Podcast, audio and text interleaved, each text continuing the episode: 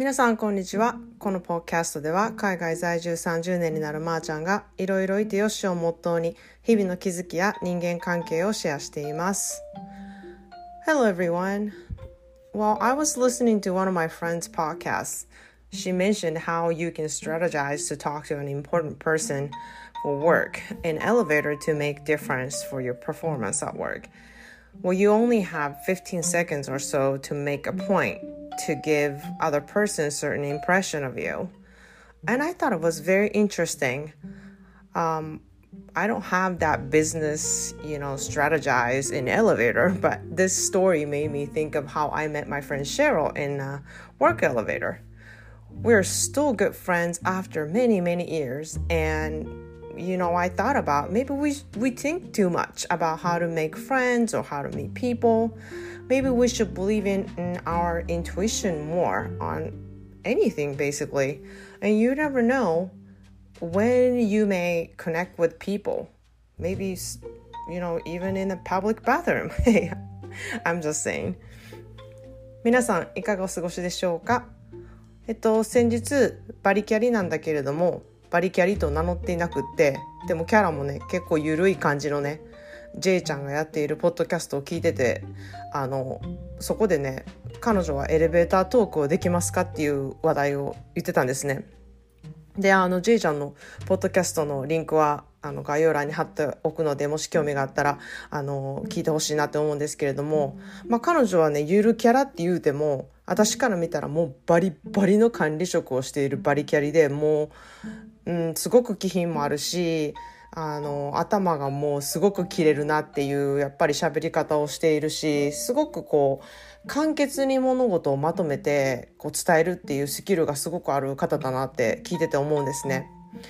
でどうやってねこう日本の社会でやりにくい生きにくいって言っている人の中で機嫌よくねうまくこう生き抜いていけるかみたいなコツをすごく紹介していてあの私も聞いてて日本で社会人をしたことがないからちょっと余計にあそういう世界があるんだなっていう感じであの聞いているんですけれどもでまあそこでね、あの、エレベーターに乗ってる間の15秒くらいの短い間で、どれだけのパワートークができるかって、それによってね、仕事がやりやすくなるっていうお話をしているんですけれども、まあ私はバリキャリでももう何でもないし、バリキャリとはもうめっちゃ程遠いところにいるんですけれども、そういう話を聞いてもね、結構自分のシチュエーションに置き換えてしまう癖があるというか、なんか結構置き換えるのが好きなんですね。で、それを聞いて、ああと思って自分に起きたエレベーターでの出来事を思い出したんですね。でこうアメリカは結構大陸でもう土地や土地はなんぼでもありますみたいな感じで土地やってなんぼなんですけれどけれどもで、まあ、そういうのでエレベーターに乗ることなんて ほぼないんですよ。もう平地って感じやし何のお店も全部どのお店もこう平屋でただっ広いみたいなそういうのがやっぱ多いんで。で、まあでも、あの、20代半ばで働いていた時に、サンフランシスコの45階建てのビルで働いたんですね。なので、あの、私はエレベーターに毎日何度も何度も乗る生活をそこでしてたんですね。で、結構大きなビルだったので、エレベーターがこう、8個ぐらいあるんですよ。8つぐらいこう乗るところがあって、で、なのでこう、いろんなエレベーターがある中で、時々一緒になる女の子がいたんですよ。あんまりこう一緒の人ばっかり乗るってことはほとんどなかったんですけれども、まあその子とは結構一緒になることが多くて、あ、なんかすごい雰囲気感じいい人やな、みたいな感じで思ったんですよ。で、まあアメリカではね、目があったら挨拶をしたりとか、こう、はいって言ったりとか、あの、文、そういうね、あの文化も手伝って、私は、まあ、シェリルって、あの、言うかこと、こと、あの、まあ、そこであったんですけれどもでそそういうふうにねなんか「はい」って言ったりとかなんか彼女も私が着てたりとかねあの履いてたりするものとかにね「え可愛い靴だね」とか「あ素敵なコートね」とか言ってくれるようになったんですね。でそのうちねあのこうランチを下で買ってきて上に上がってくるみたいな時に私がエレベーターに乗り込んであ、なんか何買ったの？みたいな感じになって、今からなんかデスクに戻って、あの、ランチするとかいう風になったりとかで、で、私も今からなんかランチ買いに行こうと思ってるっていう話になって、じゃあ外でなんかベン、外のベンチでなんか一緒に食べよっかみたいな感じのことで、こう仲良くなる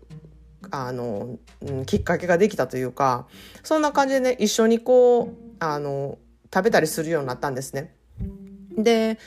この間、あの、私が蜂に刺された時に会いに行ったナパバレーに住んでいるお友達のステイシーっていう方がいるんですけれども、その人と私同僚だったんで、よく私とステイシーはそういうふうに、あの、外で食べたりとかしたんですね。で、それで、まあ、エレベーターでシェリルと一緒になったら、じゃあ誘って3人でご飯食べるとか、なんかそういうことをしてたんですよ。で、まあそこから、まあ本当に、その時はみんな3人とも、えー、同僚で、あ、同僚じゃない、えー、あ独身で、で、まあ、お互いの結婚式にみんな出たりとか、まあ、出産時期も同じ感じで、あの、うん、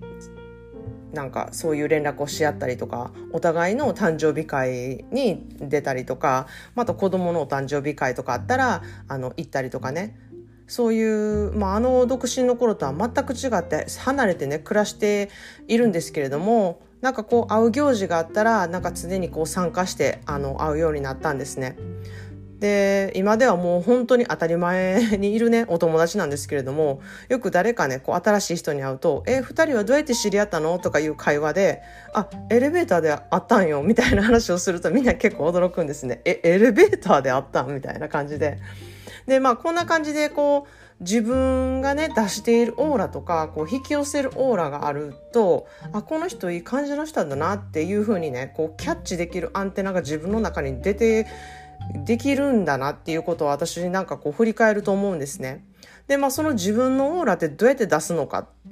で、まあ、オーラとか言うとなんかね、こう、スピリチュアル的な感じしますけれども、なんかそれってやっぱり自分のことをよく分かってね、自分らしい暮らしとか、自分らしい生活をすること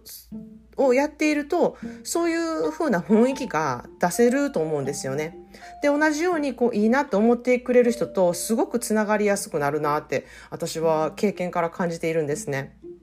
で、まあ、シェリルとはたまたまこう友情での出会いっていう感じだったんですけれども、まあ、それがどんなきっかけで恋愛関係のあの出会いに発展するかわからないですし、なんかこうよくある恋愛ドラマでね、一緒の果物と手が触れ合って、はみたいな、なんかそういう臭いシーンが あって、私ああいうのめっちゃ嫌いなんですけれども、でもなんかあれに似てるものがあるなって思うんですよ。なんか同じではないんですけれどもそういうこうハッとした時にこうあの合うなとかあなんか気が合うなとかこの人とちょっと合うなっていうふうに思うっていうきっかけっていうのはあのどこでもあるなって思うんですね。で、そんなでね、友情でも恋愛でもこう、いい出会いを求めている人っていうのは、まずこう自分のオーラを出せるように、自分らしさを見つけたりとか、自分らしい暮らしをすることで、あの、そういうオーラを出せるようにしていくっていうのはすごく大事だなって思うんですね。で、その上、じゃんじゃんエレベーターというエレベーターに乗っていろんな出会いを、あの、掴むチャンスを見逃さないっていうことも、あの、大事だと思うんですけれども、まあ、そういうアンテナを張っ、って生活していると本当にあのエレベーターじゃなくてもこういろんなところでそういううん、出会いというか縁というかそういうものをねキャッチできるなってすごく思います。で本当に恋愛だだけとかじゃなくてもふとした会話とかでねラッキーな情報が得られたりすることもすごく多いんですね。その、うん、知らない人とちょっと話すだけで得れる情報だったりとか